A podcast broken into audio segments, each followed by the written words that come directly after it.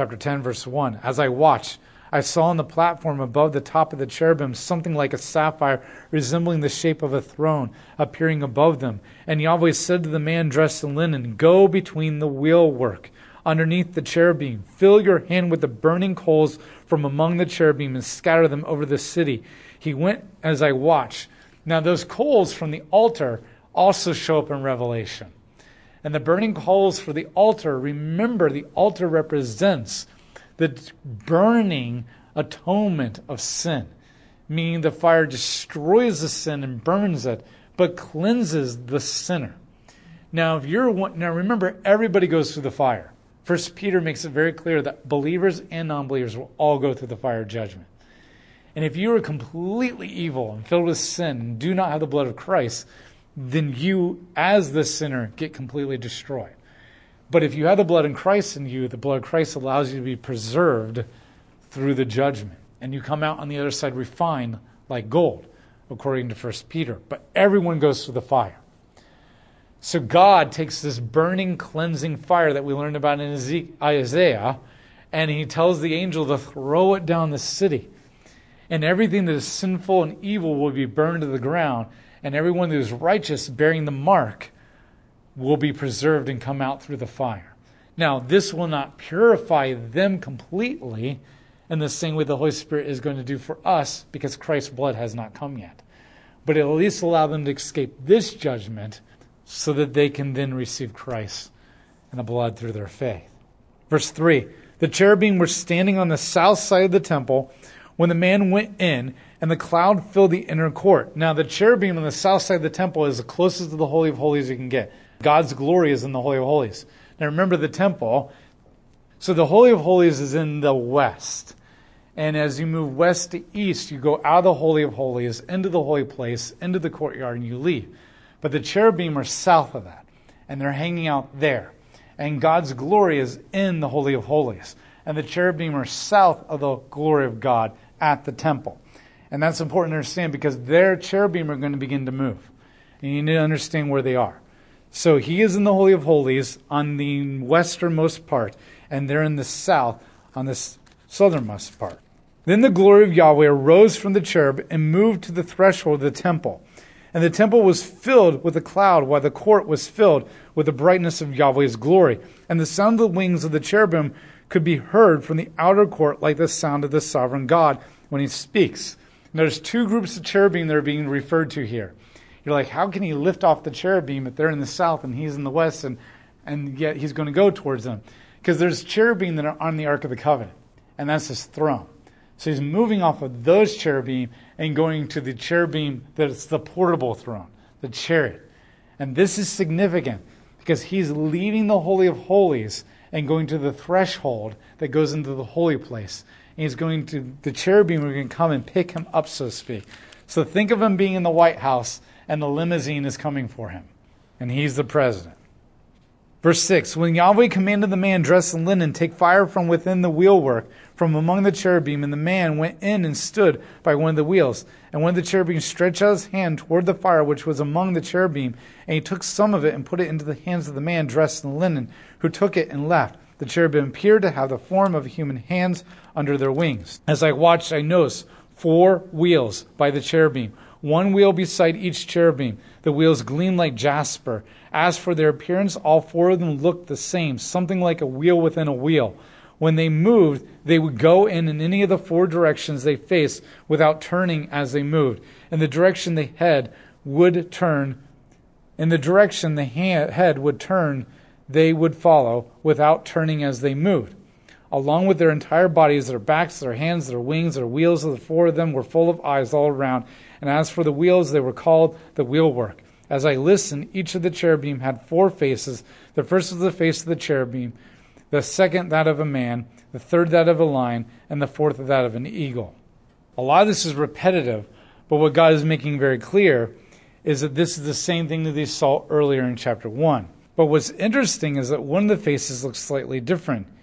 So he says, As I listened, each of the cherubim had four faces. The first was the face of a cherub. This could be a bull. And so some of your translations say cherub, but the other Greek, the Hebrew could also mean bull or ox.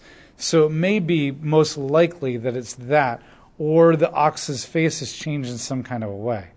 Verse 15 The cherubim rose up, and these were the living beings I saw at the Kebar River.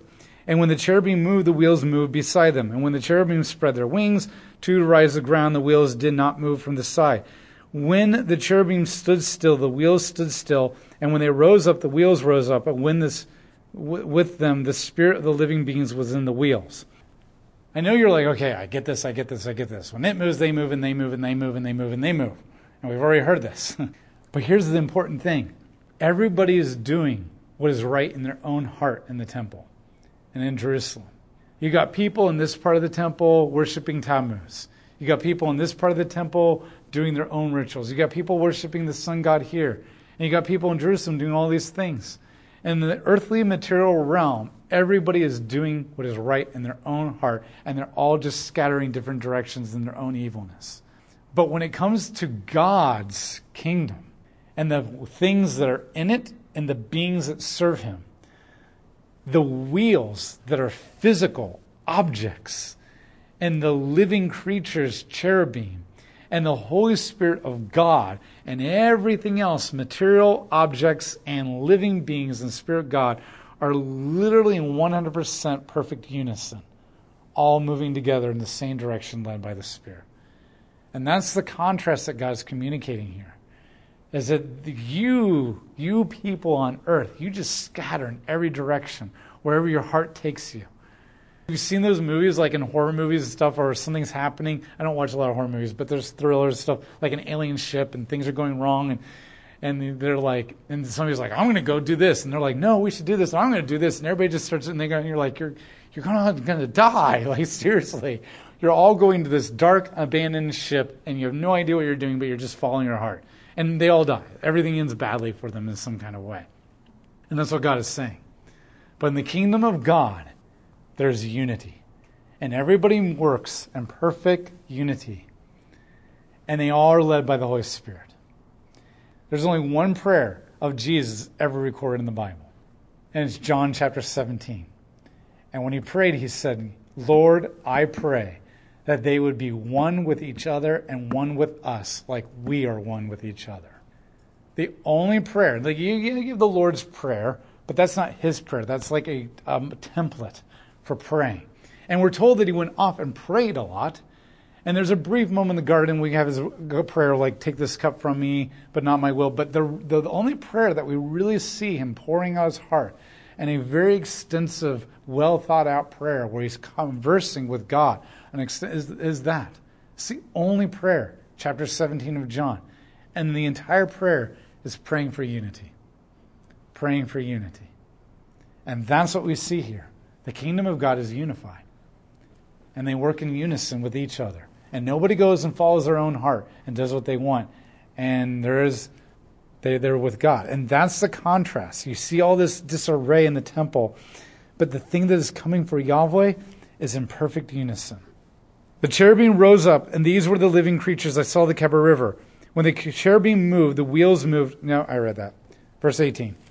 The glory of Yahweh moved away from the threshold of the temple and stopped above the cherubim. The cherubim spread their wings, and they rose up from the earth while I watched. And when they went, the wheels went alongside them. They stopped at the entrance to the east gate of Yahweh's temple as the glory of God of Israel hovered above them. So he has moved out of the Holy of Holies and out of the holy place, and they're at the eastern gate, and he's resting down on top of them now.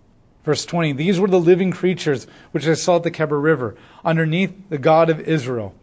I knew that they were the cherubim. Each had four faces, each had the four wings in the form of human hands under the wings. And as for the form of their faces, they were the faces of those of the appearance that I had seen at the Kebar River. Each one moved straight ahead. Chapter 11, verse 1. A wind lifted me up and brought me to the east gate of Yahweh's temple that faces the east. There at the entrance of the gate, I noticed 25 men. Among them I saw Jahazna, Jaazaniah, son of Azzur, and Pelatiah, son of Benaiah, officials of the people. And Yahweh said to me, Son of man, these are the men who plot evil and give wicked advice to the city. They say the time is not near to build the houses The time is not near to build houses. The city is a cooking pot, and we are the meat in it. Therefore prophesy against them. Prophesy, son of men. Cooking pot is a symbolic of judgment is coming. And the Spirit of Yahweh came upon me and said to me, Say, this is what Yahweh says. This is what you are thinking, O house of Israel. I know what goes through your minds. You have killed many people in this city. You have filled its streets with corpses. Therefore, this is what the sovereign Yahweh says The corpses you have dumped in the midst of the city are the meat in this city, is the cooking pot. But I will take you out of it. You fear the sword, so the sword I will bring against you, declares the sovereign Yahweh. But I will take you out of the city, and I will hand you over to the foreigners, and I will execute judgments on you. You will die by the sword. I will judge you at the border of Israel, and you will know that I am Yahweh. Remember, these are the three symbolic imageries of cutting up the hair, cutting the hair off, and then burning it, chopping it, scattering. And God says, I'm going to burn you, chop you, scatter you. But notice this he is standing at the eastern gate of the temple as he gives his judgment. And he says, And I will bring the judgment on you on the eastern border of the Israel, Jerusalem. What he's saying is this remember, I told you that the entire land of Israel was like the Garden of Eden, like the temple as a whole. And when you leave the promised land, you're exiting the promised land of God, the temple of God, the garden of God. Not the literal Garden of Eden, but the new one that God wanted to build through his people. But he couldn't not because he couldn't, but because the people wouldn't obey him and do it. He's saying, You're going to exit the land now. I'm leaving the temple, and you're going to exit the land by my judgment. Verse 10 You will die by the sword, and I will judge you at the border of Israel. Then you will know that I am Yahweh. This city will not be a cooking pot for you, and you will not be the meat within it. I will judge you at the border of Israel then you will know that I am Yahweh, whose statutes you have not followed, and whose regulations you have not carried out. Instead, you have behaved according to the regulations of the nations around you. Now, while I was prophesying, Pelatiah, son of Benaiah, died. And then I threw myself face down and cried out with a loud voice, Alas, sovereign Yahweh, you are completely wiping out the remnant of Israel. Then the word of Yahweh came to me Son of man, your brothers, your relatives, the whole house of Israel, all of them are those to whom the inhabitants of Jerusalem have said, They have gone far away from Yahweh to us. This is the land has given to them as a possession. Therefore, say, This is what the sovereign Yahweh says Although I have removed them far among the nations, I have dispersed them among the countries. I have been a little sanctuary for them among the lands where they have gone. Therefore, say, This is what the sovereign Yahweh says When I regather you from the peoples and assemble you from the lands where you have been dispersed, I will give you back the country of Israel. So Ezekiel begins to see the people dying. And he says, God, you're going to kill them all. And God says, No, no, no, don't worry. There are people who are righteous, there are people who are marked, and I will bring them back one day to the promised land. When they return to it, verse 18, they will remove from the, them all the detestable things and all its abominations. I will give them one heart, and I will put a new spirit within them, and I will remove the hearts of stone from their bodies, and I will give them their tender hearts. We've already seen this. This is the circumcision of the heart. So he's basically saying, when I return you to the land, they will no longer commit these abominations. Because for the first time ever, my spirit will be poured upon and in all of them. And it will give them a new heart that has never happened in the history of mankind to anybody in any nation. And of course, he's talking about Pentecost. But we haven't gone there yet. But one thing you have to realize is that the exile doesn't technically end when they return to the land under Ezra and Nehemiah. Because they keep committing the abominations. And they don't have the new heart. And they don't have the Holy Spirit to pour on them. And when they asked Zechariah, who is a post exilic prophet, we're back in the land and it doesn't feel like anything's changed. Isn't the exile over with? And Zechariah is going to respond and say, Exile is over with when you repent and you turn to God. Meaning that physical exile out of the land is over with, but the exile from God is not over with. And that's why Christ's coming in the Pentecost is so huge. because that's when true exile comes to an end. So there's the so this is the beginning of an exile where the physical exile will end in 70 years. But the true spiritual exile that everybody's constantly talking about, the prophets and God, is not going to come and end until Jesus and the Holy Spirit come and dwell us and actually give us the ability to stop performing these abominations. Now remember, it doesn't mean that we will not commit sins when we become Christians, but it does mean for the first time ever our hearts are being changed and sanctified and purified so that we can eventually one day become without sin. And that we actually have the desire to not want to do these abominations. And so this is what he's prophesying. That day will come one day. Verse 20 that they may follow my statutes and observe my regulations and carry them out. Then they will be my people, and I will be their God. So why am I going to give them a new heart, pour my spirit on them? So they can actually obey me. So I will be their God, and they will be my people, and we'll be in a relationship the way that I wanted it all along in the Garden of Eden. But those whose hearts are devoted to detestable things and abominations, I hereby repay them for what they have done, says sovereign Yahweh. That's exactly how the book of Revelation ends. Those who accept the blood of Christ, they will live in the new kingdom, and the Lamb will be our temple, and God will be our temple, and we will dwell with them. But those who perform these abominations will be in the outer darkness with weeping and gnashing of teeth. Verse 22 Then the cherubim spread their wings and their wheels alongside of them, while the glory of God of Israel hovered above them. And the glory of Yahweh rose up from within the city and stopped over the mountain east of it. That's the Mount of Olives. So you go off the temple and you drop down to the Kidron Valley. He didn't, he flew over the Kidron Valley. You drop over the Kidron Valley, and then you move back up the Mount of Olives, and that's the mountain he's talking about. In the bottom of the Kidron Valley is the Garden of Gethsemane. So that gives you an idea where they are when Jesus is in the Second Testament. Then a wind lifted me up from, carried me from the exiles in Babylonia to the vision given to me by the Spirit of God. Then the vision I had seen went up from me, and I told the exiles everything that Yahweh had showed me. Now, this is powerful. The Shekinah glory of God began to dwell with Israel when he brought them out of Egypt in 1446. The Shekinah glory of God was with them every single day since 1446. And it will not leave until 586 BC. That's a long time to have the presence of God. And then one day he's gone. Now remember, Israel, Judah was very hypocritical or very contradictory. In one moment, they're like, God has abandoned us. He's not with us. We will go after other gods and worship them and da da da da da.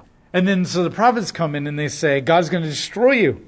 He's going to wipe you out for your sins because you've abandoned him. And they're like, God will never destroy this because he lives with us and he's in the temple and the Shekinah glory is there and nothing bad could ever happen to us because God is with us. That's a totally contradictory statements. And so every time Jeremiah said, God is going to destroy you, God is going to destroy you, and that temple is going to be destroyed, they're like, no, nothing can happen. You're saying that God can be stopped and God can be destroyed and his house can be destroyed. That can never happen. You're the heretic, Jeremiah. You think people can destroy God. And Jeremiah's like, the day is coming when it's going to come because they never could imagine the actual temple no longer having God's glory because it had been with them since 1446 for over a thousand years. And so God says, You know how I can destroy the temple in the city? I'm going to leave. You're right. Nothing can destroy the city when my name is on it, my character is in it, my presence in it. Nothing can come against you if I am in you. Greater is he who is in you than he who is in the world. You're right. You're absolutely right. But you defiled this place, and I can't be where sin is. And so I'm going to leave it. And when I leave it, that temple is going to be just a building. And that Ark of the Covenant is going to be just a box. And this city is just going to be a city. And my name slash character will no longer be on it or in it. And anything can happen to you. And remember, one of the scariest things that God could ever do is remove himself from you. And when God said to the Israel, You want a king like all the other nations? I'll give you a king like all the other nations. And he gave him Saul. Now, he didn't want Saul to be that way. He put his spirit upon Saul. And he gave Saul every chance to not be a king like all the other nations. But Saul refused. So God, in judgment, removed his spirit from Saul. And in that moment, Saul truly became a king like all the other nations because now he was a king without the Spirit of God. He was a king without the will of God speaking to him. He was now a king who had to make every decision in his own wisdom. And we've all seen through the, the wisdom literature how well man's wisdom works out for him. And we've seen in our own country, we've seen in nations around us, and, and we've seen in the Bible. And you're like the world when you're completely led only by your own devices or the devices of the people around you. And then anything can happen to you. All the randomness that happens to people around you who are not believers, the same randomness that can happen to you. Unless you repent. God made it very clear if you repent, I'll come back. If you repent, I'll come and dwell in you again. This is what he's saying. You wanted to be a nation like all the other nations. But my grace and my compassion and my mercy stayed with you since 1446, despite all your fist shaking at me and all your go away gods and all your rebellion and all your idolatry. And I kept coming to you and I kept calling you to repentance and I kept redeeming you and I kept showing you grace. For thou- over a thousand years, you shook your fist at me, rebelled, and I stayed with you. And the entire time, you raged against the machine and said, I want to be a man like all the other nations. And God says, This is the day that you finally get what you want. Be careful what you wish for, you just might get it. And remember, the worst judgment that God could ever do is not punish you with horrible, direct judgments. The worst thing He could ever do is give you what you want, to allow you to pursue your selfish nature, and to put His hands up and say you're on your own. Most of the time, God's worst judgments are not active, they're passive. Now, I'm not saying He's a passive God. I'm just saying Him backing off and saying, You can do what you want now. It's kind of like my kids. Like sometimes you tell them a million times, Don't do that, don't do that. And they keep doing it and they get hurt. And you're like, You're not going to listen to me. You're just going to have to learn the hard way. I've done everything I can to warn you and protect you, but I'm not God and I'm not everywhere at one time and one day you're just going to fall, split open your head, bleed everywhere, and maybe you'll begin to learn don't do that. okay? And I don't want that. That's going to break my heart. It's going to freak me out when I see that. I have to clean up that mess, and I will be there for you. But you got to learn. And that's what God is saying. You're on your own. And this, I think, is one of the scariest passages in the entire Bible. God's glory actually left. And he, but here's what's interesting. He didn't abandon Israel because he went off into exile and he joined the exiles in Babylon and he stays with them. And so, what God is answering here is how can he destroy his people in his city if he is there? And the answer is he's not there anymore. But the other thing means he's, he's not there anymore.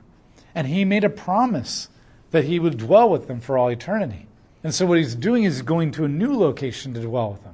And so, he's making it very clear that yes, this land was holy and it was the promised land of God, and it was like the Garden of Eden. And if you were outside of it, you were outside of God, and if you were in it, you were in with God. But that was because God was there. But if God decides to pick up and move his presence somewhere else, that becomes the new Garden of Eden. And that becomes where God is. And to be there is to be with God, and to leave there is to leave the presence of God and to rebel against Him. And so what he's doing is making it clear that everywhere, anywhere that he is, and this is why I believe very strongly that yes, heaven is a very literal physical location, but what makes heaven awesome and great is not the big mansions and the streets of gold and all the amazing things and no sin. What makes it truly awesome is that you're with God. This is why we're not given hardly any details of what heaven looks like. Because who cares? The point that the Bible is making is that God is there, God is the temple, God is the light, and we will dwell with him.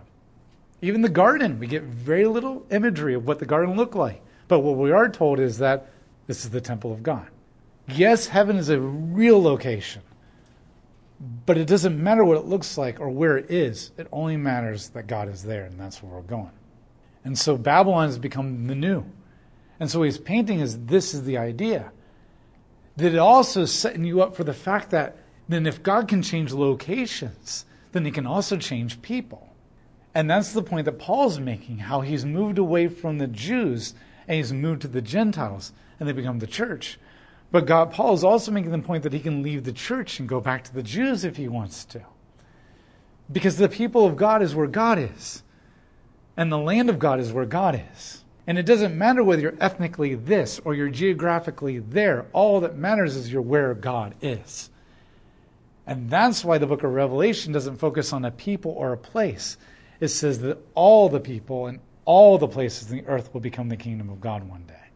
Because that's the ultimate goal. And that's why Jesus says, A day is coming when you will not worship God on that temple or that temple or on that hill or that hill or on this festival or that holiday. And no day will become more holy than any other day. A day is coming when all locations and all people and all days are going to be holy because He's going to change the entire world to become the kingdom of God one day. And He's beginning to prepare their paradigm for that now by shifting places and shifting people and shifting in time, he can beginning to break them away from this idea that that land and that temple and us ethnically, we're the only ones. But they didn't learn that. We're going to see with Ezra and Nehemiah, they didn't learn that. They excluded people. We're going to see when we get to the Pharisees, they're going to be like, thank God that I'm not a woman, a Gentile, or a dog. And because they saw them all as outside the people of God. And when Jesus says, I tell you, just like Elijah went to the Gentiles and none of the Jews accepted him, the prophet, so it is with me. And they got mad because they knew what he was saying.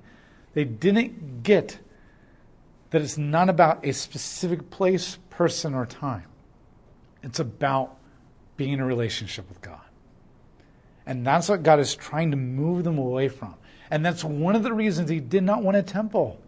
Because the minute they build a temple, they think that's the house of God, and his house is in our backyard, and we're special, and they're not. And so God left his house because he didn't want to be bound down like that. And he didn't want people to have ownership over him because no one has ownership over God. All we have ownership over is our desire, desire to be with him. That's the only thing we have ownership. And that's what he's doing here.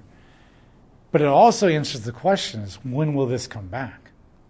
Because he did make promises that it would come back to the land. So the question is when will it come back? And to what land will it come back? And what will it look like? And those are the three big question marks you should let hover over your head. Now, I've kind of hinted at it and kind of mentioned it, but basically, it's not going to happen until Jesus comes. And that's why they're going to be so confused. Ezra and Nehemiah are going to lead them back. And that's why a lot of Christians today are confused. They think it's about a rebuilding of a temple, they think it's about something happening in Israel. And has nothing to do with God rebuilding a temple or something happening in Israel. It has everything with what God has already done. He's put the Holy Spirit in us at Pentecost and since then. We'll talk about that more when we get to the last chapters of Ezekiel, because the last chapters of Ezekiel look forward to the return of God's glory. But the imagery that he's painting here is very physical and concrete, except for the vision of God's glory. But the imagery that we're going to give of the temple in the last chapters is not as concrete, even though it's on first reading it feels like it is. So we're going to talk about that when we get there. His glory has left, and now it opens the city wide open for the Babylonians come completely in unchecked. And the only people that are going to be protected and the destruction of Israel are the people who have the mark on their head in Jerusalem and the people that are already in exile where God's glory now is. Those are the only people that are safe.